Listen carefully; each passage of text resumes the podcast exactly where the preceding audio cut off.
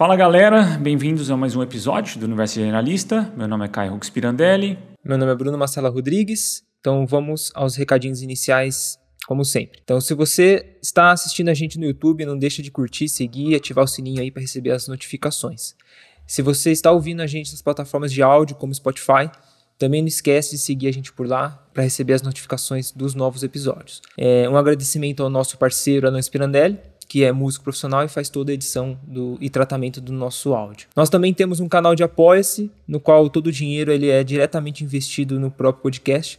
Então, se você gosta do nosso conteúdo, quer ver ele com mais qualidade atingir um público cada vez maior, não deixe de participar como apoiador. E lembrando também que a gente tem agora a curadoria de cursos com diferentes temáticas científicas. Então, ouvintes do canal ganham descontos nos cursos.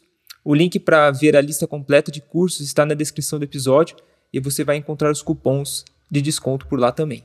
É isso, Caio. Beleza. Hoje a gente conversou com Harry Westfall Jr., ele possui doutorado em física pela Universidade Estadual de Campinas, que foi concluído em 1998. Em seguida, ele atuou como pesquisador pós-doutor na Universidade de Illinois, em Urbana-Champaign e no Ames Laboratory do Departamento de Energia DOE, nos Estados Unidos, até 2001.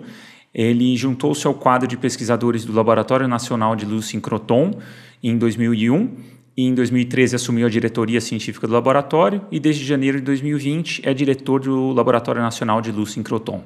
Ele tem experiência no uso de radiação sincroton para o estudo de materiais e na física da matéria condensada, com ênfase em polímeros e materiais magnéticos e no desenvolvimento de instrumentação para a luz sincroton. Então é isso, fique agora com a nossa conversa com o Harry sobre o Laboratório Nacional de Luz Sincroton e radiação sincroton. Bem-vindo, Harry. Obrigado, primeiramente, aceitar nosso convite para ter esse papo. Eu que agradeço. Eu agradeço. É um prazer estar aqui com vocês. E, Harry, a gente sempre começa com um pouco do histórico de quem a gente está conversando, né? Então, a gente queria saber o, o seu histórico para chegar até o Sirius e trabalhar com, com Lucy Cronton. Tá certo. É, bom, eu nasci em Curitiba, no Paraná. Eu vim para Campinas fazer a graduação em Física é, em 1990 e depois eu fiz, depois da graduação, eu fiz o doutorado em física direto, também na, na ambos na Unicamp, no Instituto de Física da Unicamp. É, depois é, do, do, doutorado, eu fui para, é, em 98, eu fui para os Estados Unidos, onde eu fiquei em, é, por três anos fazendo pós-doutoramento, e depois eu voltei para cá, para o laboratório, em 2001, eu me juntei à equipe do Laboratório Nacional de Luz Síncrotron. É, na ocasião, eu me juntei como líder do grupo de teoria. É, minha formação meu, é, em física foi é, em doutorado, foi em física teórica, né, e pós-doutorado também. Uhum. E a gente, é, um grupo de teoria que dava suporte teórico, modelagem para os experimentos feitos no síncrotron. Né? É, com os anos eu fui é, me interessando cada vez mais pelo lado experimental que acontecia, não só pela modelagem, e aos poucos eu, alguns colegas da, teóricos costumam dizer que eu fui seduzido pelo lado negro da força, né?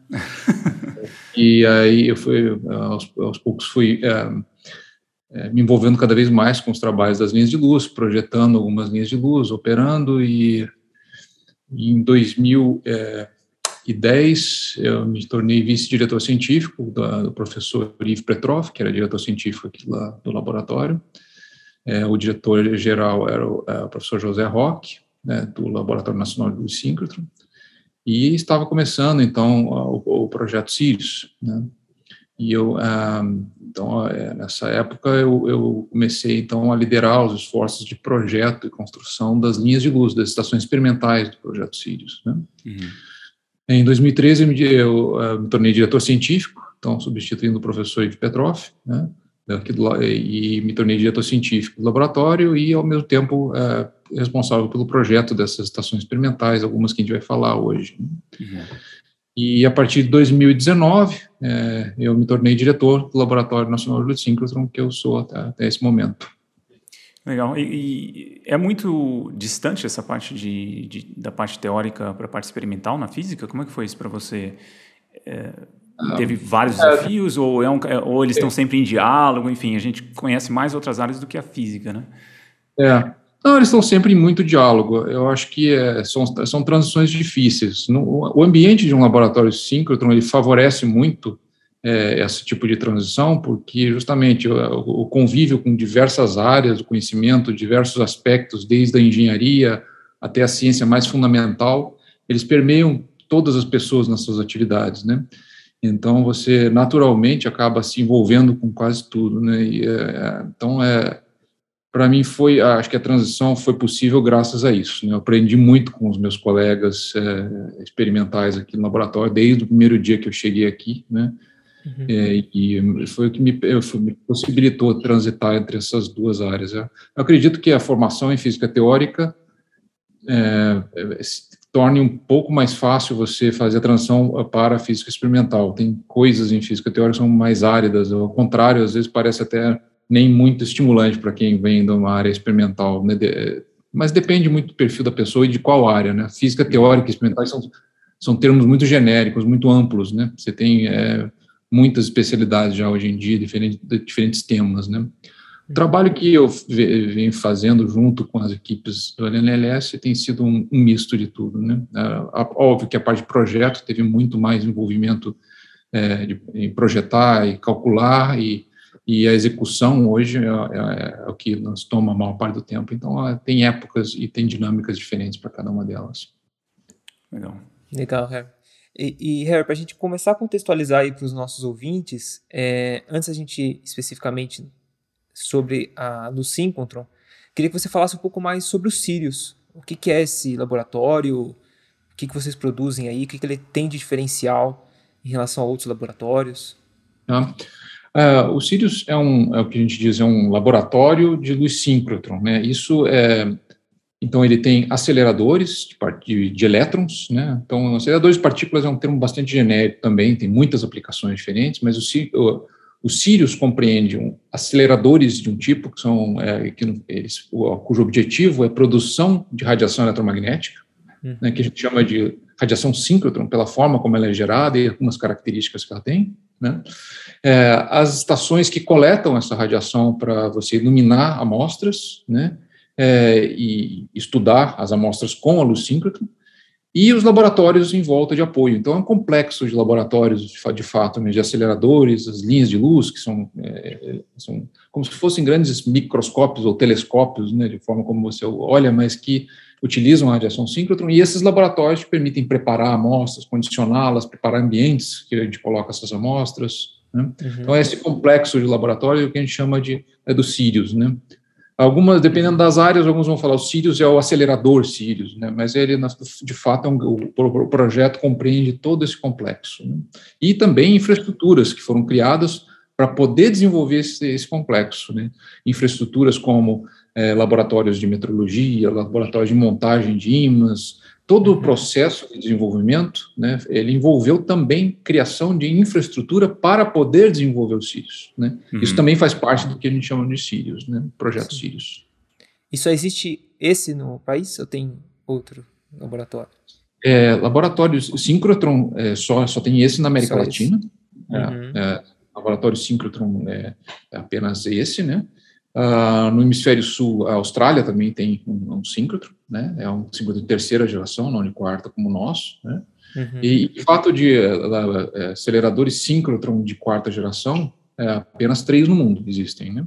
A maior parte Legal. dos aceleradores síncrotron no mundo são de terceira geração, né? Existem alguns de segunda geração e depois a gente pode entrar em detalhes, mas grosso modo, você pode imaginar que o, o acelerador produz um feixe, tem um feixe de elétrons, esse feixe de elétrons é o que ilumina as amostras. Quanto menor esse feixe de elétrons for, né, é, ele, ele, ele, é quem produz a radiação síncrona. Então, quanto menor ele for, mais detalhada, vamos botar assim, mais bem uhum. resolvida é a imagem que você faz. Ao longo dessas gerações, segunda geração, terceira geração, quarta geração, esse tamanho foi quase que caindo um fator 10, que a gente chama da ordem de magnitude de 10. Então, ele começou, segunda geração, esse tamanho do feixe de elétrons, é, transversal, né, porque o, o, feixe de elétrons mesmo circula por uma distância de centenas de metros, depende do, do síncrotron, às vezes até quilômetros. Né? Uhum.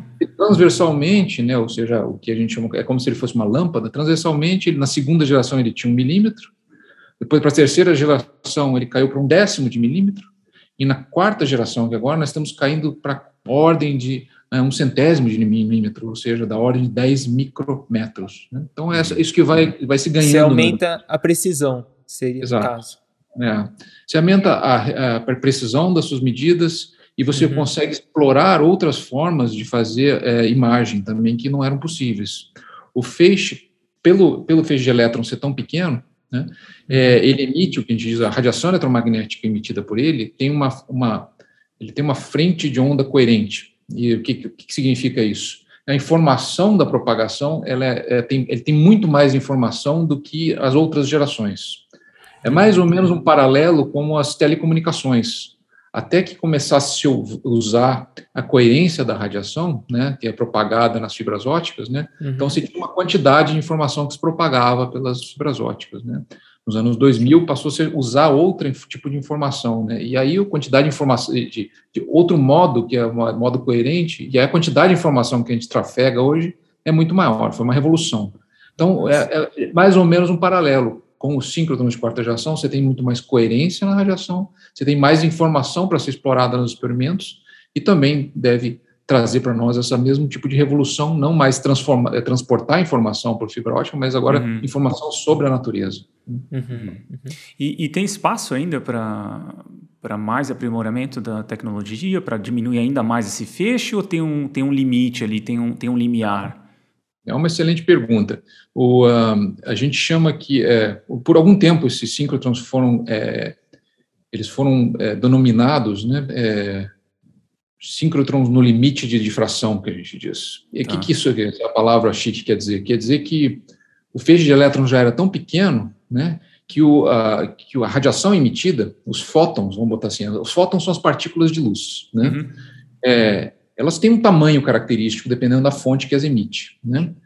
Se a fonte, se o tamanho do fóton for maior do que o tamanho da fonte, já não adianta mais você diminuir a fonte. Então, você chegou num limite, que é o limite que você estava imaginando. Né? Uhum. Só que isso depende muito da energia. Então, sempre vai. É, então, é, esse limite depende essencialmente do comprimento de onda da radiação. Então, você pode pegar uma, um comprimento de onda grande, né, grande do ponto de vista, por exemplo, uma onda de rádio, tem, pode ter comprimentos de quilômetros, né? Uhum. É, e aí você vai falar, a fonte emissora é uma antena? Bom, aí você pode estar no limite de radiação, né, de, de difração, que é, ou é, no síncrotron anterior que a gente tinha, né, você podia ter comprimentos de onda que estavam no limite de difração também, que é, o tamanho do fóton é tão grande que não fazia tamanho de, diferença no tamanho de elétron. Uhum. Mas aqui nós entramos num limite onde o tamanho do feixe de elétrons já está no limite de difração de, dos, dos fótons de raio-x.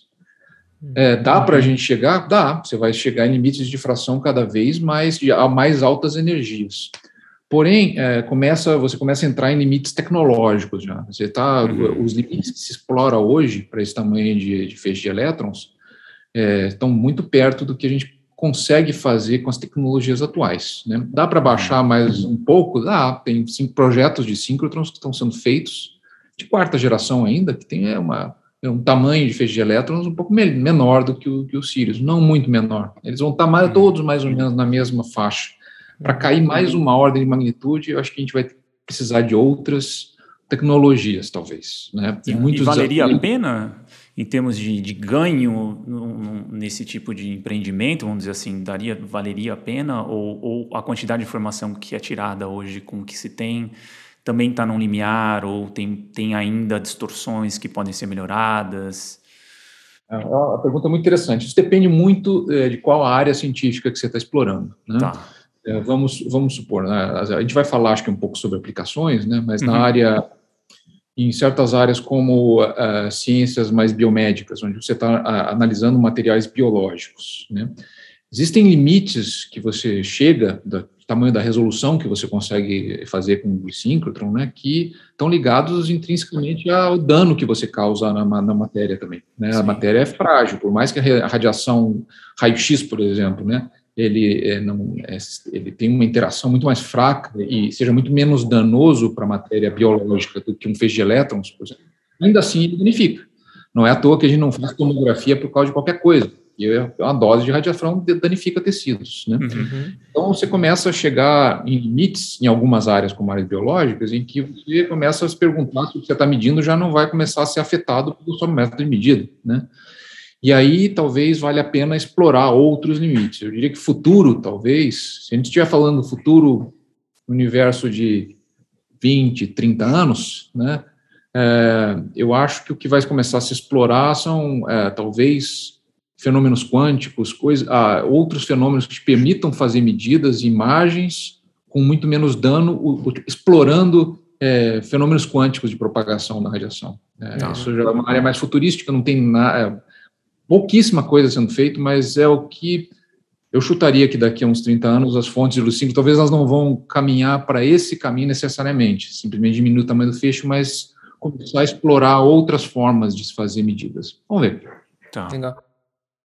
É, é, o Harry, pra... queria, só para pular de tema, eu queria que você falasse um pouquinho também para o ouvinte, porque como a gente está fazendo áudio, quando a gente foi pesquisar a respeito, a gente conseguiu entender a magnitude que é o laboratório, né?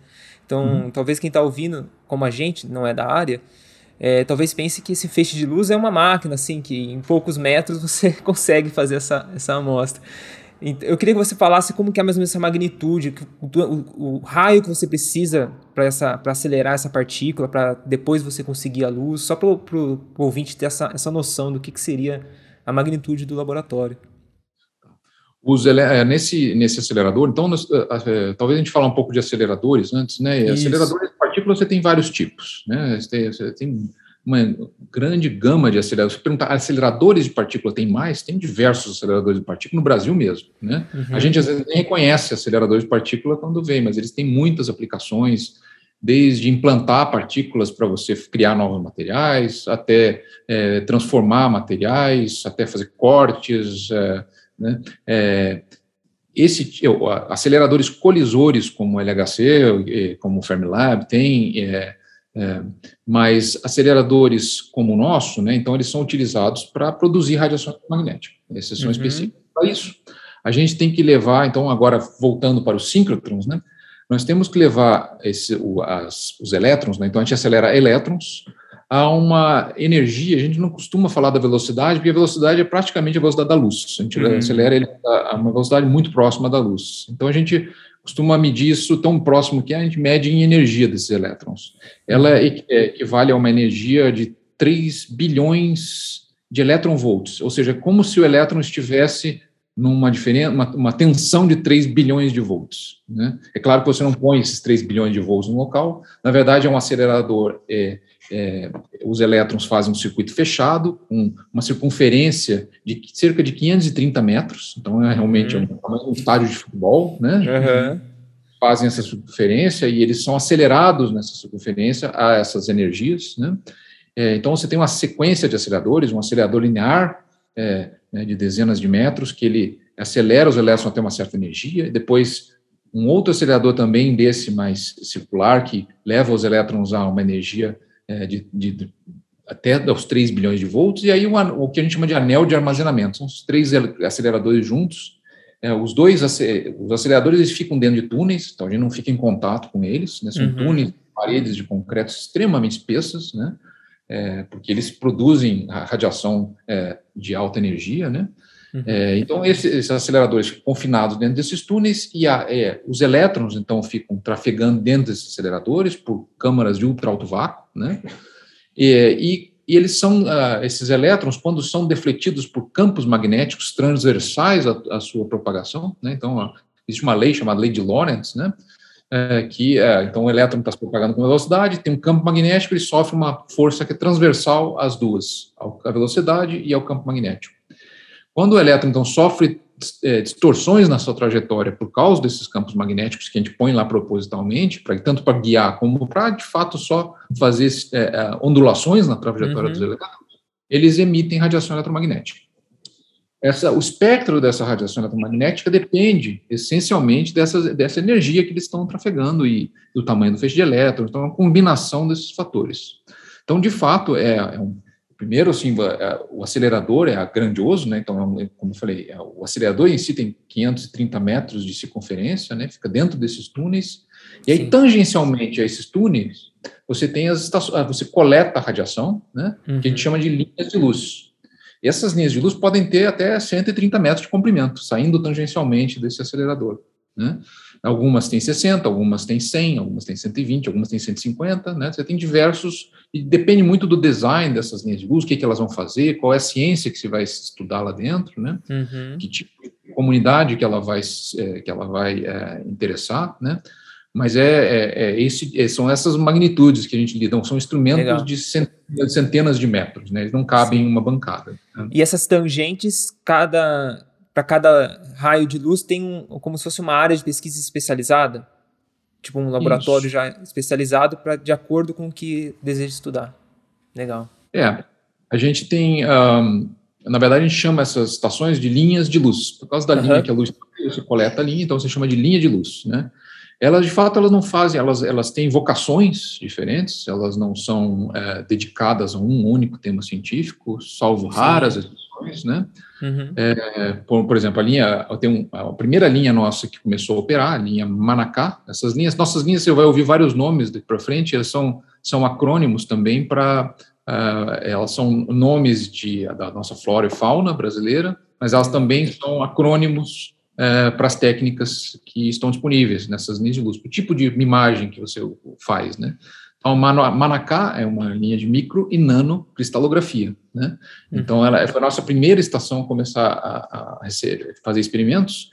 Ela é uma estação totalmente dedicada a uma técnica chamada cristalografia de proteínas. O que, que ela faz? Ela usa o feixe de luz síncrotron na faixa de raio-x né, para é, fazer imagens tridimensionais da estrutura atômica de proteínas. Macromoléculas em geral, mas em quase a maior parte delas é proteínas mesmo. Né? Uhum. É, então, proteínas é o bloco básico, né, que da, da vida, né, é bloco funcional, né, e é, conhecer essa estrutura é o que permite você, é parte do processo, desenhar um fármaco, desenhar uma nova enzima, entender um processo biológico que ocasiona uma, uma, uma falha, que ocasiona uma certa é, síndrome, uma doença. Né? Então, uhum. entender essa estrutura atômica hoje é fundamental em praticamente qualquer área da saúde e da, é, da biotecnologia, né? Então, essa linha é extremamente dedicada, ela tem uma estação dedicada a fazer essas imagens tridimensionais só de proteínas. Já outras, elas têm temas mais variados, para estudar materiais em condições extremas, por exemplo. Não tem nada a ver com proteína, é você estudar como que a matéria se comporta em temperaturas de milhares de graus, em pressões da ordem da pressão interna do planeta, no interior do planeta, em campos magnéticos extremamente intensos, e ver que fases da matéria surgem. Aí, qual materiais? Aí diversos tipos de materiais. Então, ela uhum. se torna mais, um pouco mais agnóstica ao material e, focali e focalizada no caso científico, que é condições extremas. Uhum. Diferente da linha Manacá. Essa linha de condições extremas é a linha EMA. Né? Então, uh, então, é só para ilustrar mais ou menos como são essas linhas, tem mais algumas, a gente pode falar sobre elas, né? mas elas têm vocações, né? elas não, é, algumas são dedicadas, outras, a técnica, é, ou seja, o tipo de experimento que se faz eles, eles, variam um pouco e isso permite você cobrir numa mesma linha áreas do conhecimento que vão desde é, matéria biológica até é, é, herança cultural, é, é, é, solos, rochas, materiais magnéticos, enfim, bastante agnóstica até no tipo de, de, de ciência que se faz. Né? Sem dúvida. E, e cada uma dessas linhas, ela tem um, um filtro para a luz, né? Vamos dizer assim, ela, ela quer uma, uma, um espectro específico da luz, né? Não todas elas, por exemplo, não é simplesmente pegar a luz e usar no material. Então, ela atravessa o material, você seleciona mais ou menos o espectro de acordo com o material que você quer estudar, e ele atravessa o material, não é isso? Ele atravessa o material e é esse atravessar que você pega a informação num, num captador e, e aí transfere isso para um software mais ou menos isso. Exatamente, você foi no ponto exatamente onde, é, infelizmente, a gente assim não, não sabe como, né, não existe nenhuma é, possibilidade nesse momento para nenhum síncrono no mundo de como você utilizar todo o espectro da radiação que sai de uma vez só. Né? Então, as linhas elas são é, dedicadas também à primeira coisa que define a linha de luz, como você bem apontou, é a região espectral. Então, por exemplo, nós temos linhas que começam na região espectral de infravermelho, é uma das linhas que está agora em comissionamento é a linha Imbuia, né? Infrared uh, Microscope Beamline in Ultra Resolution, né? também é um acronimo, mas Imbuia da árvore Imbuia, né? Uhum. Então, uh, essa linha ela usa só o espectro infravermelho. Nós vamos ter uh, em breve uma linha que está sendo montada, a linha a cedro de circular dichroism, né, que é uma técnica de dichroismo circular que usa uh, uma região de ultravioleta. Né. Aí nós temos a linha IP, que ela, é, ultravioleta já é mais, uma energia mais alta que o infravermelho, infravermelho é uma energia mais baixa, né? A linha IP, que é, in, é Inelastic and Photoemission Spectroscopy, né? É, ela usa uma faixa de raio-x de baixa energia, que é uma energia um pouco mais alta que ultravioleta, mas a gente já chama de raio-x, raio-x mole, né? É, já as linhas Carnaúba, que é a TRT, elas usam a parte raio-x que a gente diz tender, é uma linguagem não teve tradução, infelizmente, né? É, uma, é raio-x que não é duro, porque não penetra muito nos materiais, né? Uhum. E nem é mole na faixa que é quase ultravioleta, né? Então é um raio-x tender que está no meio. E nós temos a linha mogno, que é uma linha de raio-x duros, né? Então você nota que eu fui cobrindo várias faixas espectrais. Primeira coisa que define a linha de luz é que faixa espectral. Aí, eh, depois, ainda mesmo na faixa espectral, você pode ter diferentes eh, vocações de tipo de detecção, como você mesmo falou. Pode ser que seja uma linha, é, experimentos onde você atravessa o material, experimentos em que você reflete no material, né? Tem experimentos em que você absorve completamente a radiação e detecta outros fenômenos secundários, né? Então, tem uma variedade grande de tipos de modos de detecção, como você falou, sobretudo no raio, na faixa de raio-x. Na faixa de infravermelho, é, você tem alguns modos de detecção, mas a gente sabe que o infravermelho excita é, vibrações da, na, da matéria, né, das, das, ligações químicas, vibrações coletivas da, do, dos, dos, sólidos. Né. É, agora, já na, na, na região de raio-x de mais alta energia, uma vez que o raio-x incide sobre a matéria, ele pode ter efeitos secundários de florescer, ele pode emitir, depois de absorvido, pode emitir raio-x também, pode emitir luz visível, pode emitir elétrons que foram arrancados, uhum. ele pode ser absorvido, pode ser transmitido, né? É, pode ser espalhado, é, pode ser refratado, e aí essa variedade, te, cada uma desses fenômenos te dá uma informação diferente sobre o material. Compondo essas informações, né, é, é que a gente é, testa hipóteses microscópicas sobre a matéria. Uhum. E, e, todas essas linhas estão funcionando hoje, Harry? Essas que, essas que eu mencionei o nome, elas estão sim, é, estão em comissionamento científico, que a gente diz. Então a tá. gente passou, hoje a gente tem seis linhas de luz em comissionamento uhum. científico, né? é, que significa o seguinte: a gente depois que constrói a linha de luz, então você tem uma primeira etapa que é, é o, o próprio acelerador. Então o prédio, uma vez acabado, o, prédio começou a ser construído em 2015, só para dar uma noção também do tempo. Né? O projeto ele foi, começou a ser financiado oficialmente em 2012. Né? É, e foi quando ele também teve uma mudança, inclusive, de escopo. Ele era um projeto de um ciclo de terceira geração e, no fim de 2012, é, ele virou um projeto de quarta geração, né? até por uma provocação da comunidade mesmo, de, que nos avaliava, os comitês que nos avaliavam, de que é, dali 10 anos, para ser competitivo, a gente tinha que começar a, a, pular um salto à frente, uma geração à frente. Né? Então, uh, em 2012, então, como eu falei, fim de 2012 foi quando o projeto mais ou menos começou, é, do, do, do, projeto Sirius, né? É, por volta de 2015 foi quando é, isso começou com atividades de prototipagem, construção de infraestruturas, né? É, o projeto, de fato, as ideias do projeto vieram muito antes, né? As ideias, inclusive a, a demanda de se ter um síncrotron novo veio começou por volta de 2006, se eu não estou enganado, né? Uhum. Mas é, concretamente financiado, é, a gente conta como por volta de, de fim de 2012, né, de setembro de 2012, se não me engano. E 2015, janeiro de 2015, começou a construção do prédio. Em 2018, é, os aceleradores começaram a ser instalados. Nesse momento, a gente não tinha instalado linha de luz ainda. Até, é, até que as primeiras linhas de luz fossem instaladas, né, então a primeira linha de luz começou a ser instalada, na verdade, é, por volta de 2019, né? Então, é, quando a gente estava instalando a primeira linha de luz, que é a Manacá, foi quando a pandemia nos pegou, né? Uhum. E, e aí a gente teve que mudar a nossa forma de trabalho, alterar completamente a forma de se instalar. Foi provavelmente o, o único síncrotron, espero, é, espero o primeiro e talvez o único síncrotron instalado é, durante uma pandemia, né? Uhum. Então, é, quando a gente instala uma linha de luz, então você tem um processo de montagem, né? Então, primeiro você monta a infraestrutura dela, né? Então, você tem vários ambientes que a gente chama de cabanas, né? Uhum. É, engraçado para um ambiente tão complexo, mas é um ambiente é uma, como se fosse uma caixa de aço, né? Uhum. É, onde dentro dela ela tem que ser de aço para proteger, para não sair radiação eletromagnética fora dela, né, para poder trabalhar em volta, né, ninguém fica dentro dela, obviamente, quando tem feixe chegando. Sim. É, mas o ambiente dentro dela tem que ter temperatura controlada, tem que ter umidade controlada, tem que ela não pode ter vibrações. Então é uma, como se fosse uma sala limpa dentro de uma caixa de, de aço, né? Uhum. E aí dentro dessa sala limpa você tem várias cabanas, cada linha composta por um conjunto de cabanas interligadas por tubos de vácuo, né? Então você vê a estrutura delas é toda muito parecida, né? São são essas caixas de aço que percorrem essa distância de 100 metros, da ordem de 100 metros, vamos botar assim, né? Algumas menores, outras maiores, né? É, depois do processo de instalação das, dessas cabanas, começa a instalação dos elementos óticos, espelhos, o filtro que filtra a radiação, né, que a gente chama de monocromador, né, é, conjuntos de dispositivos ao longo da linha.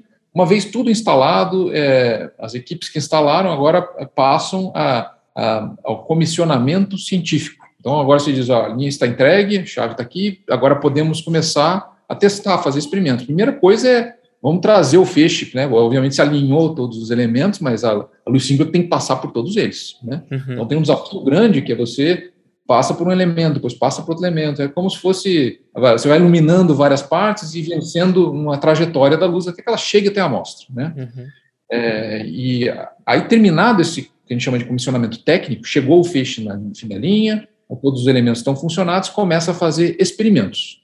Aí eu trago uma amostra e vejo como é que, o que as informações que eu quero tirar dessa amostra, é, eu quero fazer uma imagem tridimensional dela, então eu trago uma amostra que eu já conheça mais ou menos e que eu possa calibrar o instrumento, dizer, olha, uhum. essa imagem ficou interessante, o que eu estou vendo aqui, a hipótese que eu vou fazer não é uma hipótese tão, talvez tão nova, né, mas é uma hipótese é, de estrutural que eu já conheço, às vezes, já conheço a estrutura interna, né? Uhum. E aí a gente mede e fala, ah, realmente tem certos problemas aqui nessa imagem, a gente já sabe, é por causa daquele elemento que precisa ser melhor sintonizado e assim por diante. Então, a gente está exatamente nessa fase, fazer experimentos com amostras reais, e a comunidade tem trazido suas amostras, inclusive, agora nesse ponto, né? Ou seja, nesse ponto a comunidade está participando já e fazendo experimentos, mas são experimentos ainda de teste. Né? A gente já tem resultados, já tem artigos publicados, inclusive, da comunidade com resultados dos Sirius, né? Uhum.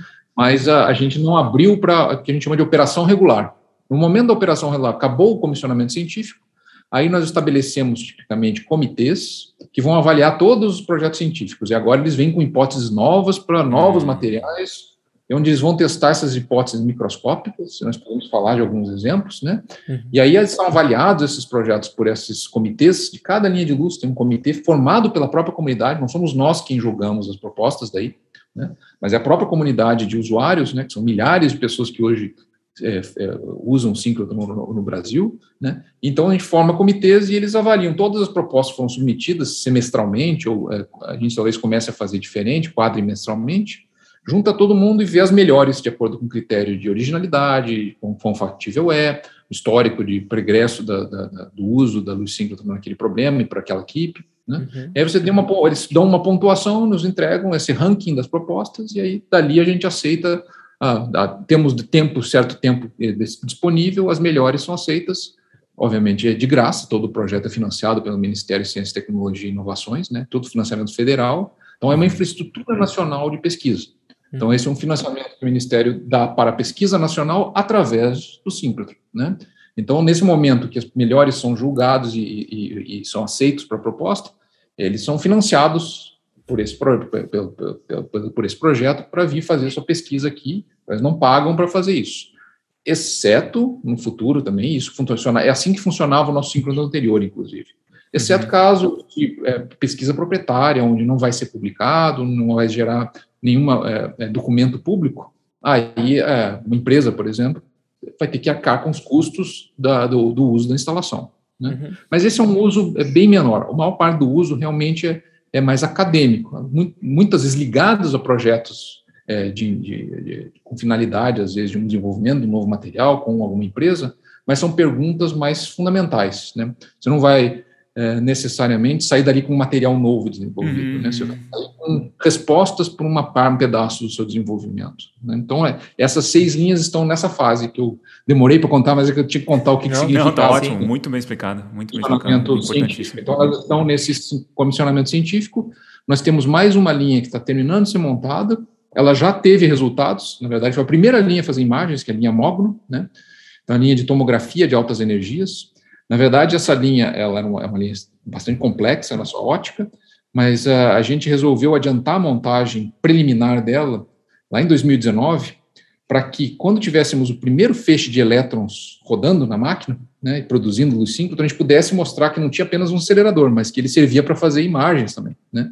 Então, foi, acho que também um dos primeiros síncrotrons que a gente chama de Greenfield, né? um síncrotron feito assim, que começou do zero e que no primeiro feixe já teve a primeira imagem também, né? É, então, foi muito interessante isso e foi bom para o projeto, inclusive, né? Você mostrar uma tomografia na, no mesmo, uma imagem tridimensional é, de é, rochas e outros tipos de amostra, como é, tecido de coração, de camundongo, e, enfim, é, mostrar aplicações diretas com feixe que ainda estava começando. Aí essa linha, então, serviu para a gente fazer, a Mogno foi a primeira, mas numa montagem preliminar, né, uma linha uhum. dedicada à tomografia. Depois a gente desmontou essa montagem preliminar e passou à montagem final dela. A gente teve alguns atrasos por, é, por conta de é, componentes que é, tiveram atrasos enormes durante a pandemia para entrega, por vários motivos, né? Uhum. E agora já estão aqui, já estão, estamos no processo de montagem final da linha Mogno, ela volta a funcionar em breve. Então aí vai ser a nossa sétima linha de luz a entrar em operação. E nós temos mais, é, mais outras três linhas de luz que também estão sendo montadas agora e que esperamos que esse ano também é, entrarão em operação. Então, é, nossa expectativa, é, além das seis que estão agora, é, nós chegarmos até o fim do ano com pelo menos 10 linhas é, em, em operação. E qual é a capacidade máxima? Tem uma capacidade?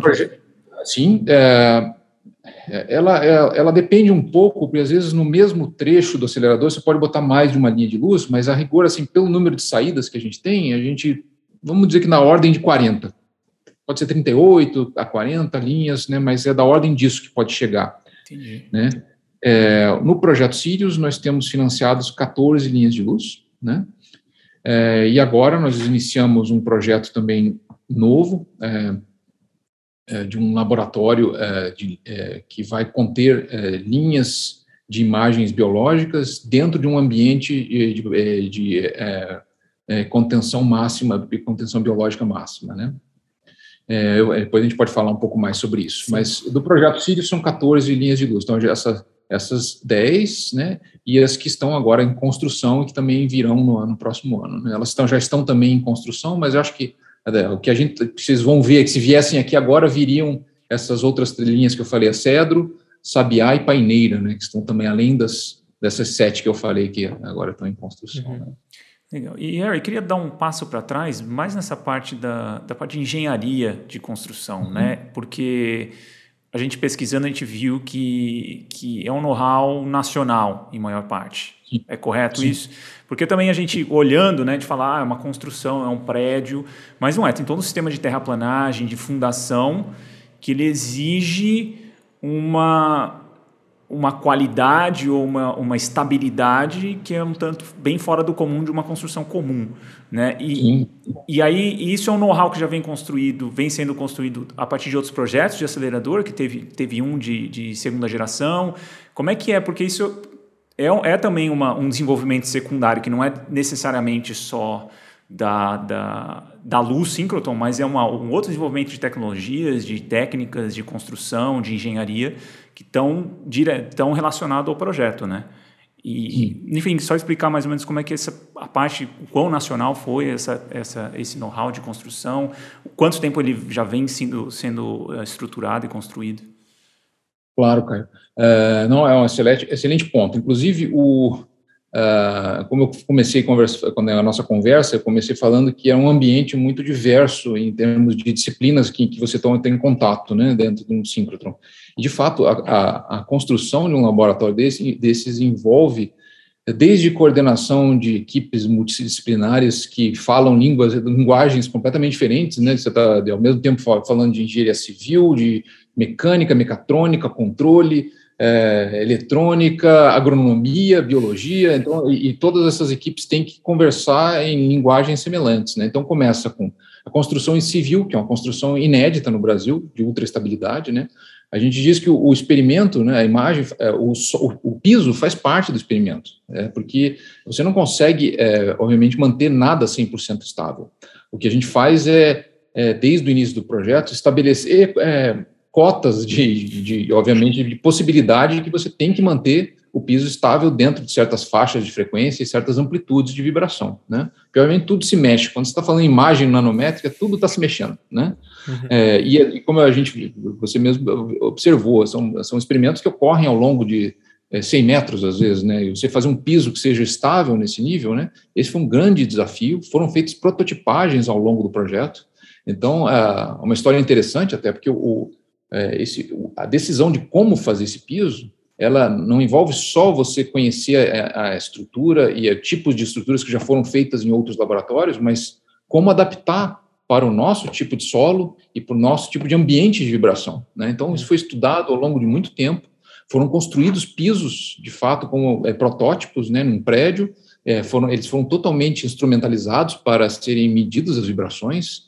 É, vocês citavam, inclusive, vibrações no terreno para ver como que elas propagavam através desse piso, né?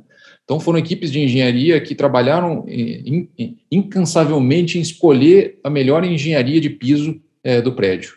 É, é, curiosamente, depois que a gente, esses pisos, inclusive, foram é, é, é, feitos, né? Eles já não tinham mais, uma vez decidido, né, foi decidido qual a estrutura final, né, uhum. é, já não tinham mais, digamos, é, serventia do ponto prática para o pro projeto, é, porém eles serviram para a gente construir os nossos, apesar de é, os dois pisos que foram construídos, né, um deles se destacou como melhor, mas ambos eram excelentes como pisos anti-vibração, né, é, os laboratórios que a gente construiu depois para é, metrologia, para medir os espelhos, é, os componentes óticos dos cílios, que precisavam ser tão é, estáveis quanto o piso dos cílios, foram feitos ao redor desses pisos. Então, os, é, os prédios foram construídos em torno dos pisos protótipo, né, e hoje a gente usa para isso. Né.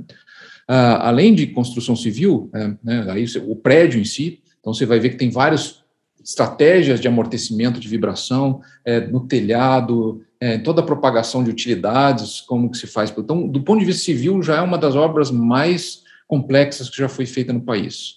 Depois você passa as, as, as, as desafios de engenharia dentro de uh, criar campos magnéticos intensos, como esse, tem que ser campos extremamente intensos, uniformes, bem controlados e estáveis, né? É, e você tem que passar elétrons, né, em velocidades extremamente altas por câmaras de vácuo, de ultra alto vácuo, né? É, toda qualquer gás residual vai gerar radiação, vai fazer os elétrons também perder, se perderem nessa trajetória, nessa trajetória, né?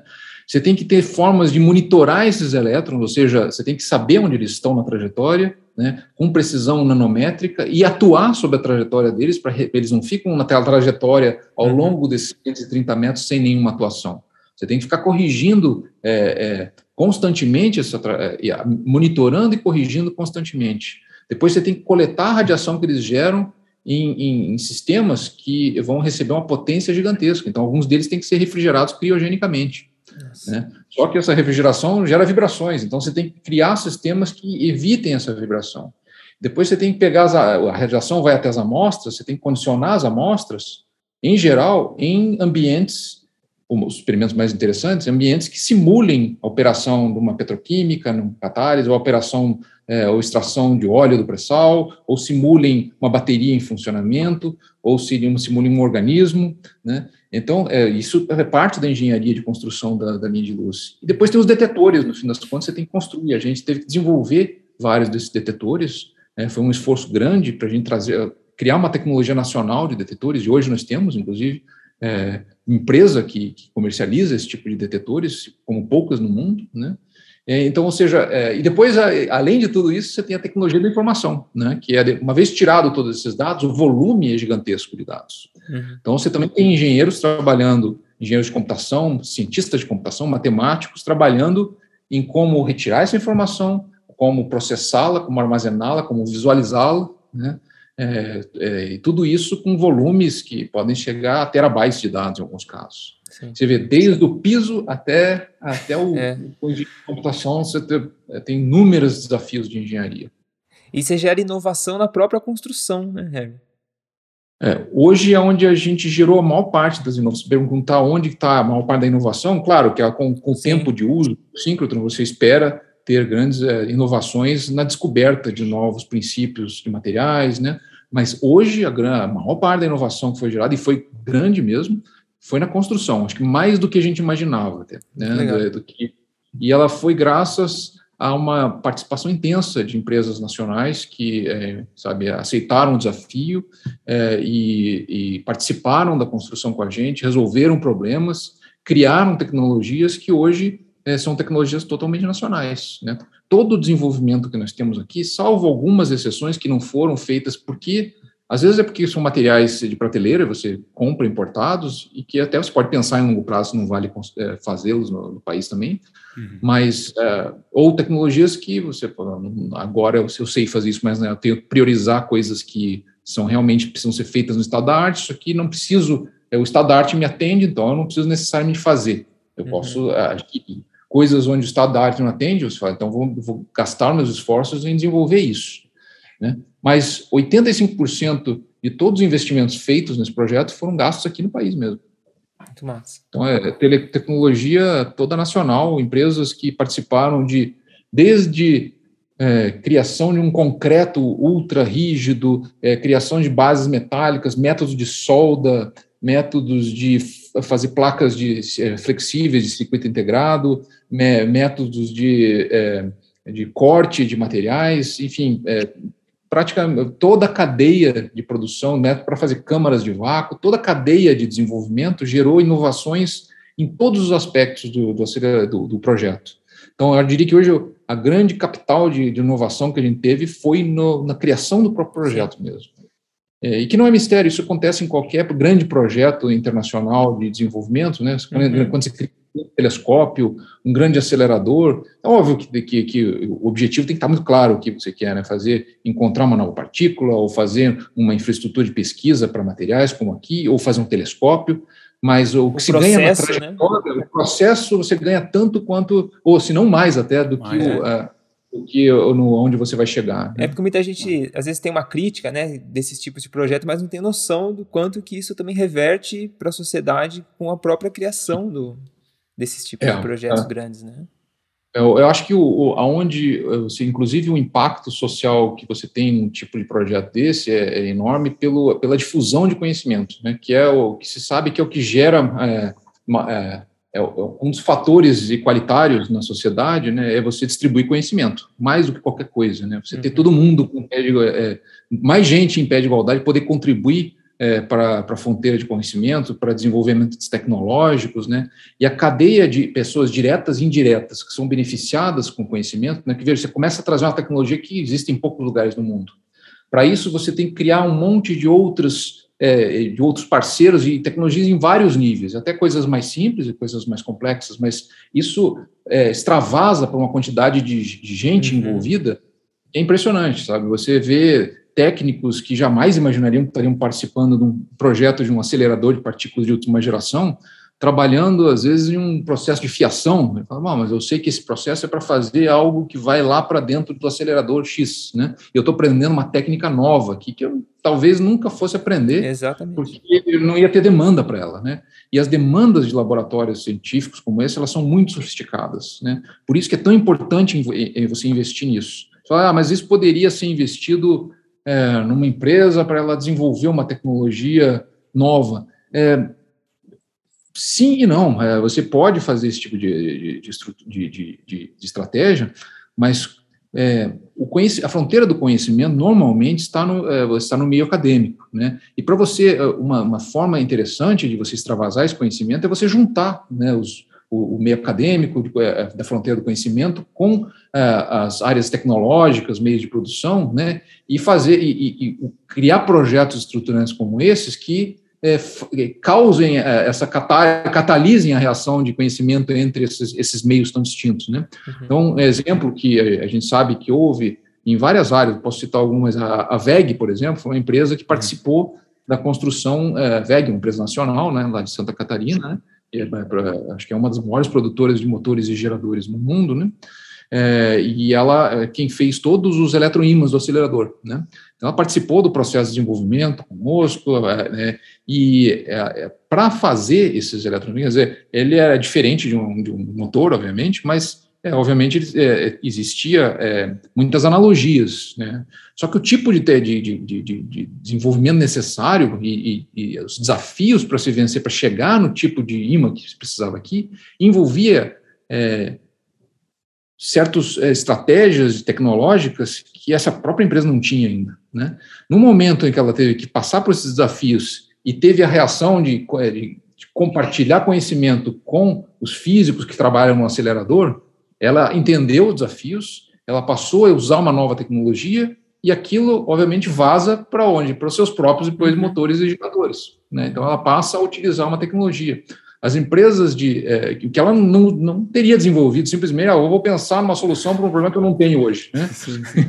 Agora, quando ela aprendeu uma solução nova, ela falou, oxa, isso aqui pode me resolver uma nova coisa. Sim. A empresa que trabalhou com a gente em detetores, é, a Pitec, aqui, aqui de Campinas, né?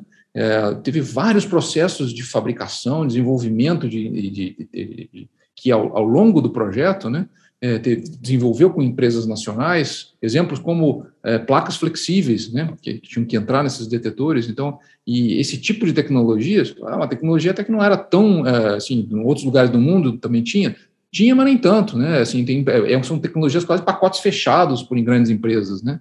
Pois bem, isso, isso foi desenvolvido com, com, empresas aqui no estado de São Paulo também, é, e ao, ao, adquirir essa tecnologia, ela passou a extravasar para outras áreas de telecomunicações também. Né? Uhum. Então, foi. É, e aí tem, como esse, tem vários ganhos que, que você pode citar e falar, puxa, mas é, é, esse é o papel do Estado, né? O papel de, de então de, de, criar infraestruturas, de fomentar a pesquisa, fomentar essa, essa, essa interação e fazer com que o conhecimento extravase, né? não fique só também é, é, contido dentro das universidades ou dentro do centro de pesquisa, né? mas que ele cada vez cresça no centro de pesquisa, mais e nas universidades, e é, com grandes projetos, e faça isso permear pela sociedade e não, não só distribuir riqueza, mas distribuir conhecimento. Ter gente que não estaria trabalhando com certas coisas e pensando e aprendendo certas coisas que vai passar a fazer, Sim. porque houve um projeto que estruturou-se na nação. Né? Então, acho que esse, essa mensagem é muito importante, realmente.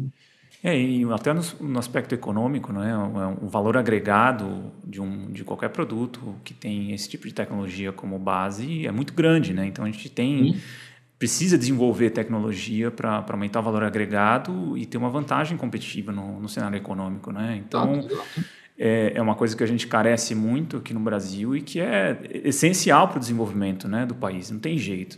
E eu sempre, eu sempre lembro, no, eu sou economista, né, e na, na, uma coisa que eu nunca esqueço no, no primeiro semestre, um professor, né, um professor no, no, no, primeiro semestre de faculdade, ele falou, ele falou assim, ó, que as pessoas não entendem no desenvolvimento, de tecnologia é que se você coloca o desafio de fazer o menor alfinete do mundo, as pessoas falam, ah, para que, que eu vou precisar do menor alfinete do mundo? Ele falou assim, não é, a tecnologia que você tem que desenvolver para fazer esse alfinete é que dá, é que vai ser o, o, o grande inovação tecnológica e de vantagem competitiva no mercado e, e de produtos de maior valor agregado, porque você acaba tendo insights de uso para outras áreas, que às vezes não tem nada a ver, não é linear, né? Então, assim, a inovação não funciona... Dessa, a, a física, gente tem trocentos exemplos, né? Tudo que a gente usa aqui é, é, é, é fruto de, de, de, tecnologias de outros estudos que não tinham como objetivo ter o Zoom aqui, o computador, para a gente estar tá falando aqui, né? Então, se a gente não tem isso, as pessoas acham que é desperdício, mas as pessoas não entendem que a coisa, a complexidade da, né? É difícil ver a relação causal, né? Você, não, exato, você, você sabe que isso vai, vai acontecer. Você, você, só vai perceber que isso não vai acontecer quando você não fizer. Aí, né? Exato. Mas é, você tem toda a razão, cara. É exatamente isso. E, Harry, é, eu queria que você falasse um pouquinho só em relação aos, ao que já tem de, de produto utilizando a luz síncrono para a sociedade. Alguma, alguma pesquisa diferencial, algum resultado diferencial, ou um, um pouco de cada linha aí de, da, da linha de luz? É, dessas linhas de luz, como eu disse para você, elas estão em comissionamento científico. Né? Então, as amostras que tipicamente estão sendo é, estudadas aqui são já relativamente bem conhecidas para a gente poder sintonizar os equipamentos. Ah, né? Tá. Mas, é, então, dessas a gente vai, ainda vai chegar no ponto de poder fazer isso, de gerar conhecimento né, uhum. para produto. Em geral, você não vai ver um produto saindo diretamente de um síncrotron. Né? Uhum. Essa, essa relação não é. Tem casos em que ela é direta, tem casos que ela é mais indireta. Uhum. É, vou citar alguns casos mundiais que talvez sejam mais, é, mais fáceis da gente materializar. Né? É, por, ah, bom, caso mais, mais relevante nesse momento, né? as vacinas né? para o Covid. Né? Então, a, a, as vacinas, elas um dos motivos pelos quais elas foram desenvolvidas tão rapidamente é porque compreender a estrutura tridimensional do vírus foi algo, era algo possível imediato usando técnicas do síncrotron. Então foram informações que obviamente não foi por causa do síncrotron que se desenvolveu, mas ela foi a estrutura da proteína foi absolutamente essencial das proteínas do vírus para criar as vacinas e para estudar medicamentos, entendeu? E hoje é, essa, essa informação tridimensional ela, ela se compõe em, em sílico, né? ou seja, você, dá, você, você põe num computador essa informação tridimensional e você pode testar depois diversos tipos de moléculas que se encaixam naquela proteína sem ter que ir para o laboratório fazer uhum. isso. Então, a sua capacidade de teste é enorme. Então, você vê, de, indiretamente você vai levar o quê? A uma maior rapidez para desenvolver um medicamento Sim. que vai chegar na sociedade dificilmente você vai ver assim, ah, foi aquele medicamento foi daquele síncrotron. É um conjunto de conhecimentos, inclusive nesse caso das proteínas, existe um, um banco de dados, né? Então todo síncrotron, toda proteína nova entra para esse banco de dados. E esse banco de dados alimenta o mundo inteiro com estruturas de proteínas, né? E todos os síncrotrons contribuem para esse banco de dados. Proteínas novas são descobertas, vão para lá, né? Sim. É, casos que a gente teve no síncrotron anterior, desenvolvimento de é, plásticos de alta performance, passaram para você poder desenvolvê-los, você teve que passar pelo conhecimento da estrutura molecular é, desses plásticos, enzimas que foram descobertas também, né, com é, algumas até aqui nesse síncrotron, né, já, né, é, que você também, as enzimas da mesma forma, são proteínas, né, e para você descobrir como que ela catalisa uma certa reação bioquímica, né, então você tem que também saber, na estrutura dela, aonde está exatamente o lugar que uhum. catalisa aquela reação. E dali você entende, ah, a reação para, ela para de catalisar por causa daquilo, é molecular, alguma molécula vai lá e entope a certa região. Uhum. Né? Ou é, na petroquímica, né? então você tem desenvolvimento de catalisadores, vários catalisadores que são usados no mundo inteiro nas indústrias petroquímicas, hoje eles passam, para você saber se é, é, é, por que eles catalisam certas reações, como otimizá-los, você tem que ir para um síncrotron e saber Sim. em que pontos estão os, é, os, os, os, elementos catalisantes da reação. Né? Estruturas de rochas, né, que então para extrair melhor o pré-sal, isso é uma, uma, pesquisa que já vem correndo desde o outro síncrotron, mas é uma pesquisa no mundo, é, e aqui em particular na nossa linha Mogno também, ela é, tem um projeto já financiado pela Petrobras, inclusive, pra, uhum. para é, você compreender melhor a estrutura de porosidade das rochas do pré-sal, né? E os processos fundamentais no qual você recupera o óleo. Então, é como você pudesse enxergar e depois fazer previsões sobre reservatório, sobre extração de óleo no reservatório, né? E, é, e outros exemplos também que já estão é, chegando muito próximos da aplicação é na agricultura. Mas, mas o que tem agricultura a ver com isso? Né?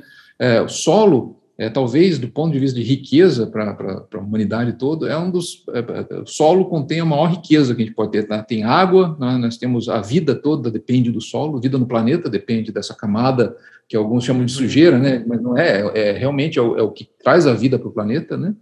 É, e o solo para que a gente aprenda, ele, ele, ele também ele reserva uma parte muito maior do carbono que tem na atmosfera, na atmosfera tá muito, tem muito mais no solo, né? Uhum. Então ele é um ambiente absolutamente essencial para a gente entender como material é, para que a gente preserve a humanidade.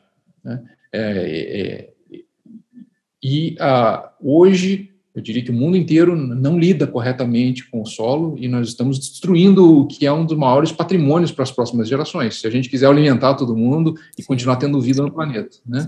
É, então, um dos, dos, temas que a gente, inclusive, o Sirius roda bastante em torno é ciências do solo. O que, que, que, que importa um síncrotron? Se você quiser mapear que tipo de elementos químicos que tem no solo, como é a porosidade, por onde a, a água penetra, as plantas, as raízes, como elas interagem, os micro-organismos que estão no, no, solo, como que todo esse ecossistema se comporta, como que é a troca entre eles. A gente sabe muito pouco sobre isso hoje.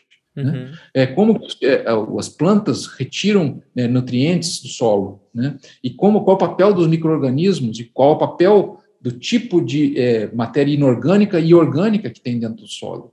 Então, é, é um, um, ambiente extremamente complexo, heterogêneo uhum. e cheio de é, estruturas nanométricas e micrométricas que, para a gente compreender bem, é, hoje, é, muito do, das hipóteses que se fazem sobre o solo são hipóteses que não foram verificadas micro, microscopicamente. E agora a gente vai conseguir verificá-las, porque é um ambiente heterogêneo, cheio de nanoestruturas, e agora com imagens de um síncrotron como Sirius, a gente vai poder testar essas hipóteses, entender melhor um, como é que se faz um manejo racional, entender até por que, que certas é, técnicas funcionam bem, certas uhum. tecnologias já existem, e quais que a gente está prejudicando o solo.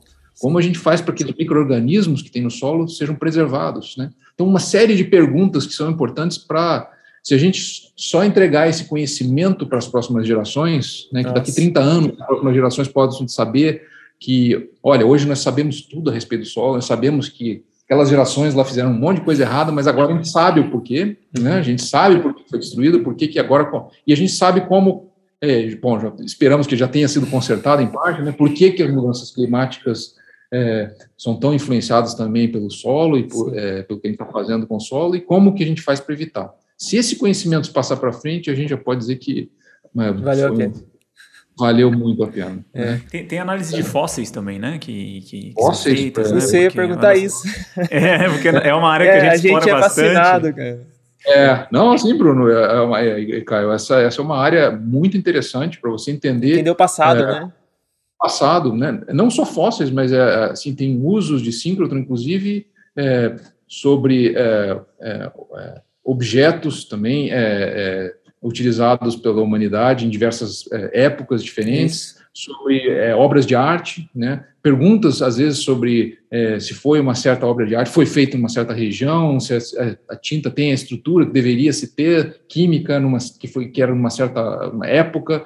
isso se faz no mundo inteiro, né? e aqui também, com fósseis, meteoritos. Né? Então, é, tudo que envolve é, você perguntas sobre a estrutura é, desde moléculas até grãos e, e fraturas, é, você pode envolver um síncrotron em qualquer momento para fazer perguntas. Agora, é uma coisa muito importante. Não é uma panaceia, obviamente, científica. Sim, né? sim. É, não vai simplesmente responder, você vai chegar, às vezes, a uma má compreensão de que chega-se aqui e sai com um monte de informação. Não. Ele é um testador de hipóteses. Sim. Assim, assim como o, uh, né, o, o, um síncrotron mais famoso para todo mundo, que, é, que não é o mesmo propósito nosso, que é o LHC, né? Ele, é, ele faz colisões entre partículas, né? É, não são elétrons, né? Nesse caso são prótons ou até núcleos um pouco mais pesados, mas ele faz colisões e dessas colisões geram então é, é outras partículas, né? Que são reações entre partículas que, que, que geram a partir de colisões outras partículas. É, em geral, você não vai construir um modelo só porque você analisou as colisões, você vai tem uma hipótese que você vai testar, e é hoje a melhor hipótese que se tem, é que a matéria se comporte através de, é, do que a gente chama de modelo padrão da física de partículas, mas você está sempre testando uma hipótese e tentando invalidar. Olha, se eu encontrei algo na natureza que não se comporta como eu, eu imaginava, né? Então, ele é um testador da sua realidade nesse nível, né? No nosso caso, a gente não faz colisões, mas a gente também está testando hipóteses o tempo todo, né? Então, quando é, normalmente o experimento ele visa pegar aquela, aquela hipótese, ah, então, dá um exemplo, né? É, o fósforo do solo é, no Brasil, nos, nos, climas tropicais, ele fica fixado no solo e ele não fica disponível para as plantas por causa disso e disso e disso, porque, sei lá, tem nanoporos nos nossos, ou porque os elementos químicos que tem lá fixam esse, e fósforo se tornou um problema para é, é, um, é um limite, fator limitante para crescimento de plantas e fator limitante é, grande também no nosso solo tropical. Por quê? Tá, normalmente você tem aquela, ah, porque tem um nanoporo que assim, ok, agora a gente pode ir para uma linha de luz, então bola um experimento, vai para uma linha como a carnaúba, que tem um feixe nanométrico, e ele faz uma varredura ponto a ponto daquele pedaço de solo e vê qual é a composição química e a nanoestrutura dele. E aí você pode testar, é verdade, então, que o fósforo foi parar naquele ponto, uhum, ou não. Uhum. Chega uma outra e fala, opa, não era bem isso. Na verdade, ele está, estou chutando aqui, né? Está na uhum. matéria orgânica. Né? Uhum. Mas aí, aí sim, aí você volta para o laboratório e fala, bom, então eu posso testar, esse, agora que eu vou reformular esse conhecimento, né, eu posso então é, fazer um outro tipo de fertilizante ou um outro tipo de microorganismo que eu preciso que tenha nesse, nesse solo, ou vamos para um outro lado, assim, é, ah, na hora que uh, eu estou pressurizando uma rocha do pré-sal para extrair o óleo, né, é, eu dissipo energia em certos eventos que se propagam de percolação da, da, do óleo e da água. Né? Ah, isso acontece por causa da distribuição e a conectividade desses poros. Será? Eu posso medir essa distribuição e conectividade usando a nano ou microtomografia. Uhum. E aí depois eu posso jogar essa imagem tridimensional no computador e fazer uma simulação de dinâmica de fluidos em cima disso que a gente chama de rocha digital. Uhum. Para isso eu preciso né? Então, ele toda hora ele testa hipóteses e, e hoje, graças também à capacidade computacional, assim como nas moléculas, que a gente vai lá e fala, bom, agora eu vou botar essa molécula e vou testar a hipótese de que aquela outra, né, pega a proteína e vou testar se aquela, aquela molécula se encaixa. Eu tenho a capacidade mais longe com uma teste de hipóteses usando informações que eu tiro de um síncrotron. Né? E, e, herança cultural é a mesma coisa. Você tem uma hipótese sobre ou uh, sobre a formação da vida, né, no planeta. Então deveria ter esse tipo de estrutura, né? É, é, esses elementos deveriam ter essa oxidação aqui se a estrutura fosse desse jeito, uhum. né? Então, é, todos os experimentos rodam em torno disso. É dar uma funilada né, na, na nas probabilidades, Exatamente. no que, que, pode ser testado, né? Até a, a, uma coisa que a gente discutiu até na área de com o pessoal de medicina, né? Da probabilidade pré-teste, né? Você tem uma, você afunila um pouco, né? Porque são muitas coisas. Então, quanto mais informação você tem, menos recursos você gasta, ou mais certeiro você consegue. Tipo, ah, vamos tentar esse modelo A, B, C, a gente e é uma economia de energia, uma economia de, de tudo, né? De material, tudo você acaba economizando nesse processo, né? te dá novas ideias também, é, né? No momento sim. que você tem aquele conhecimento, você fala, opa, então se não é isso, e se eu fizer tal coisa, então eu posso criar um novo material desse jeito. Então eu posso gerar supercondutividade assim, ou eu posso é, sintetizar um material agora. Agora eu descobri que então nessas condições se forma uma estrutura nova, eu posso fazer. Então eu vi lá na linha EMA que pode se formar essa estrutura, ou fui lá na linha KTRT e consegui ver uma estrutura tridimensional de, é, de, um, de, um, de um filtro, né? De um, de um uma membrana filtrante, que é um, é um tipo de experimento teste que está se fazendo agora, né? É uma membrana filtrante. Então, ela tem essa, ela filtra bem a água, é, porque ela tem esse tipo de porosidade e também ela tem esses canais conectados. Será que é isso? Vamos ver então, vamos ver a imagem tridimensional. Não é, mas por outro lado, essa síntese aqui dessa, dessa membrana é mais adequada, pelo jeito, para o que eu queria. E assim vai guiando o PC. Então, ele é um testador e ele vai guiando o desenvolvimento de materiais ou de ou de soluções é, para medicina, ou para soluções para extração de, é, é, de recursos e para você ter um, um, manejo mais eficiente do solo e assim por diante. Né? E para finalizar aqui, a gente acabou falando de, de, radiação, né? Fala de radiação, o pessoal já, já fica com medo. Né? Então eu queria só para explicar, né, o, o, esses, o nível de perigo, de, ou a diferença de uma radiação é, de, de esse espectro de radiação, de radiação, eletromagnética e a diferença disso para uma radiação de materiais, né, em, em, que, que seria um, um, reator, uma coisa do tipo, né? Quais são a relação, enfim, só essa parte para ficar claro para as pessoas, porque, ou tem, tem algum uh, tem algum lixo que, que é gerado de perigo, enfim, só para a galera entender mais ou menos. Fala de radiação, todo mundo já fica meio assim, só para ficar claro é. esse aspecto. Não, de fato, eu acho que eu sou sempre a favor de. É, é muito melhor você explicar do que você tentar criar termos para né, é, para esconder algum fato. Né? É radiação síncrotron mesmo. Né? Uhum. É, a gente chama também de luz síncrotron, tem um termo que o mundo inteiro usa, usa né? Mas ela é radiação eletromagnética. Na verdade, o seu celular emite radiação eletromagnética, né? a lâmpada emite radiação eletromagnética, você emite radiação eletromagnética né? Uhum. Na faixa de vermelho, você emite um monte de calor do seu corpo, né? É, então, a radiação eletromagnética é um tipo de radiação, né? Que é, são oscilações do campos elétricos e magnéticos, né? Então, ondas de rádio, microondas, é, infravermelho, ultravioleta, luz visível, é, raio-x que você usa no médico é radiação eletromagnética, né? Então, para fazer uma radiografia, para fazer uma tomografia, e raios gama de alta energia. Então, na, num síncrotron, o que sai para que, que a gente usa na é, é, o espectro da radiação eletromagnética. Então, você não tem radiação beta, radiação é, de partículas vindo para as linhas de luz. Né? Uhum. É, os aceleradores, uma vez desligados, eles não, não têm nenhum tipo de lixo, nenhum tipo de resíduo que é gerado nesses, ah, no, no, no processo. Ele desliga, acabou a radiação. Né? Uhum. Em alguns locais, você tem que esperar algumas horas para entrar, entrar, dentro do túnel, né? porque tem alguns uhum. materiais que caem, mas ele não gera como um reator, por exemplo, um lixo radioativo. Então, radiação é um termo bastante genérico. O que se gera aqui é radiação eletromagnética. Né? Então, é, não, a gente não, não utiliza e não produz é, é, a radiação, esses outros tipos de radiação, é, tipicamente que o pessoal é, teme. Agora, eu não quero dizer com isso que assim você pode simplesmente entrar na frente da radiação síncrotron. Isso uhum. não, não é. De fato, todos os ambientes são seguros, né? Então ninguém consegue entrar no, lá no ambiente do acelerador com ele ligado. Tem os sistemas de entretenimento, né, que são redundantes para que seja lá o que acontecer, se alguém tentar bloquear, passar por um sistema, tudo é desligado, né? E aí não tem mais radiação.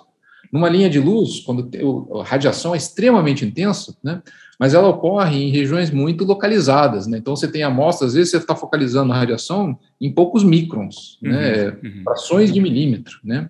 É claro que ela pode espalhar em volta e por isso a gente tem as cabanas de proteção radiológica, mas toda vez que, que, que, tem radiação, a cabana tem que estar fechada. Se alguém abrir alguma porta que não consegue abrir, porque elas são portas de toneladas fechadas de aço, mas digamos que alguém abrisse, o feixe simplesmente seria desligado. Uhum. Né? Então, é, você não entraria na cabana com radiação. Né? É, e, e, fora, enquanto você ambiente fora da cabana, dessa cabana, no ambiente, a, a, radiação é como a radiação de fundo em qualquer lugar, é um ambiente livre de radiação e pode ser circulado como qualquer outro lugar. Né? Então, é, desse, né, não, não, há, não, há, não, não, há os perigos típicos de um é, envolvidos num grande reator. Né? É, mas a gente toma todos os cuidados, obviamente, porque, como eu disse, você não pode entrar na frente da radiação síncrotron, mas, mas isso é impedido de outras formas, né? Uhum. É Legal. Isso, né? Eu muito acho bom. que é isso, Harry. Muito obrigado, cara, por aceitar nosso convite. O papo foi muito legal, fluiu muito bem. Acho que você conseguiu explicar muito bem como funciona. Acho que, que o público conseguiu pegar legal. Que bom. Eu, eu agradeço a vocês pelas perguntas, foram excelentes perguntas. Acho que vocês foram direto no assunto e entenderam muito bem estudo, é, é, e já estavam sabendo bastante sobre, sobre, sobre o síncrotron e, e foram nos pontos mais, mais importantes. Eu agradeço pela, também pela conversa, foi muito, muito agradável, muito interessante. Eu espero que o público de vocês goste. Com certeza. Beleza, pessoal. Então a gente fica por aqui. Até a próxima. Um abraço. Valeu, Harry. Um abraço, pessoal. Valeu, um abraço. Obrigado por ouvir esse episódio até o final. Se você gosta do nosso trabalho, não deixe de contribuir financeiramente com ele através do nosso Apoia-se. Você encontra o link na descrição do episódio. Tornando-se apoiador, você saberá de antemão quem são os nossos próximos entrevistados e poderá enviar suas perguntas, além de poder sugerir temas e pessoas para entrevistarmos. Gostaríamos de fazer um agradecimento aos nossos atuais apoiadores: Adalberto Soares, Alexandre de Marcos Ramos, Jonas Fernando Magna Bosco, Leonardo Oshiro, Maurício Nosnica Penessor, Pablo Santurbano, Paulo Bastos, Valéria Duarte Garcia, Veridiana Martinucci.